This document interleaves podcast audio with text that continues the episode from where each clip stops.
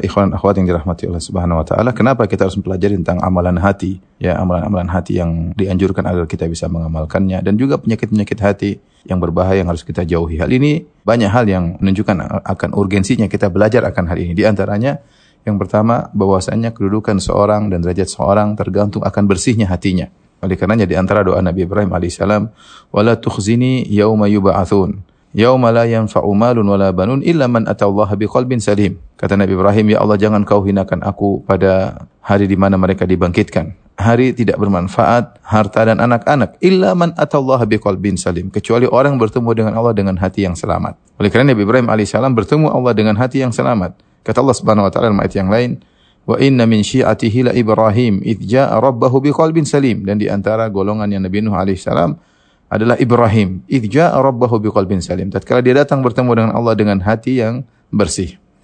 Dan ini juga ditegaskan oleh Nabi sallallahu alaihi wasallam dalam hadis Abdullah bin Amr bin al As, qila li Rasulillah, ditanyakan kepada Rasulullah sallallahu alaihi wasallam, ayun nasi afdal? Ya Rasulullah, siapa orang yang paling afdal?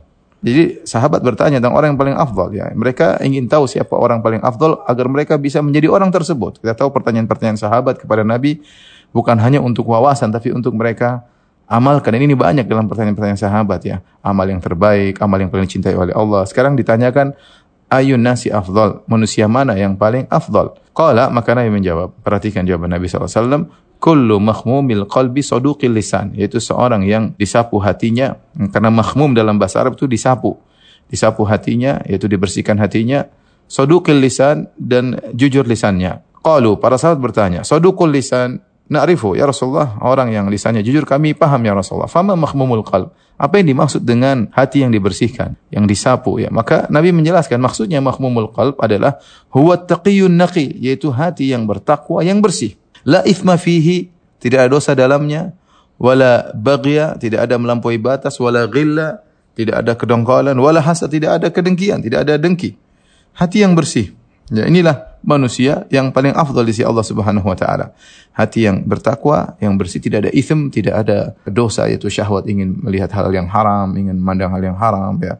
Kemudian tidak ada melampaui batas, ya, sombong dan yang lainnya, tidak ada ghil, tidak ada kedongkolan, wala hasad, dan tidak ada hasad. Ini orang yang paling afdal di sisi Allah Subhanahu wa taala. Oleh karena dalam hadis Nabi sallallahu alaihi wasallam mengatakan, "Innallaha la yanzuru ila suwarikum wala ila ajsamikum, walakin yanzur ila qulubikum wa a'malikum." Sungguhnya Allah Subhanahu wa taala tidak melihat kepada rupa kalian, dan Allah tidak melihat kepada jasad kalian. Artinya apa? Nabi menjelaskan bahwasanya bukan itu barometer Allah dalam menilai derajat seseorang, ya. Walakin yanzur ila qulubikum wa amalikum. Tapi yang Allah lihat adalah hati kalian dan amalan kalian.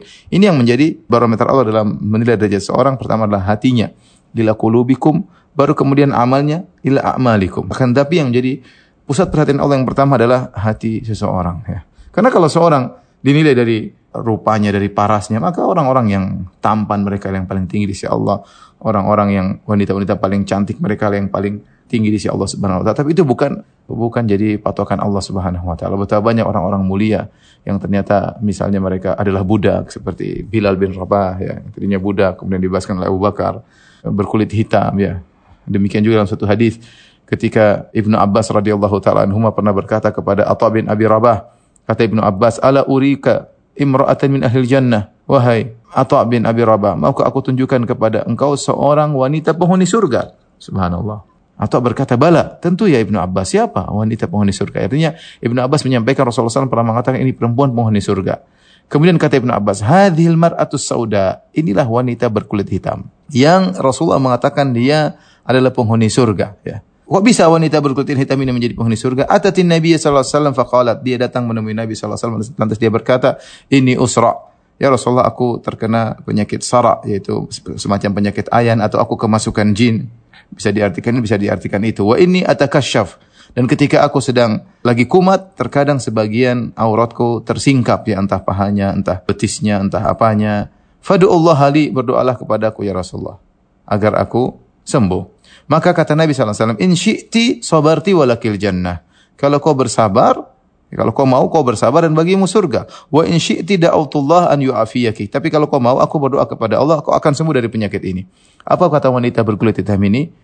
Asbir, aku milih bersabar. Inni atakasyaf, tetapi ya Rasulullah, aku tersingkap ketika aku sedang koma. Yaitu dia malu, subhanallah. Dia berkulit hitam, dia malu kalau terlihat sebagian, subhanallah, bagaimana rasa malu wanita berkulit hitam ini. Mungkin kalau dia tersingkap pun mungkin gak ada yang lihat. Ya, mungkin enggak ada yang tertarik, tetapi dia punya rasa malu tinggi di sisi Allah Subhanahu wa taala. Maka dia berkata, "Fadu Allah li alla atakasyaf." Maka berdoalah kepada Allah untukku agar ketika aku kambuh, lagi kumat, tidak tersingkap. Fada'alaha, maka Nabi sallallahu alaihi wasallam mendoakan. Ini dalil bahwasanya wanita ini penghuni surga, lihat dia berkulit hitam. Ya, terkena penyakit. Tapi apa yang buat dia masuk surga? Membuat dia mulia di sisi Allah, dia punya amalan hati, sabar. Dia punya amalan hati, sabar. Oleh karena ini peringatan kepada ikhwan-ikhwan dan akhwat yang terlalu perhatian terhadap penampilan zahirnya. Itu bagus, tidak ada masalah. Tapi lupa dengan perhatikan hatinya.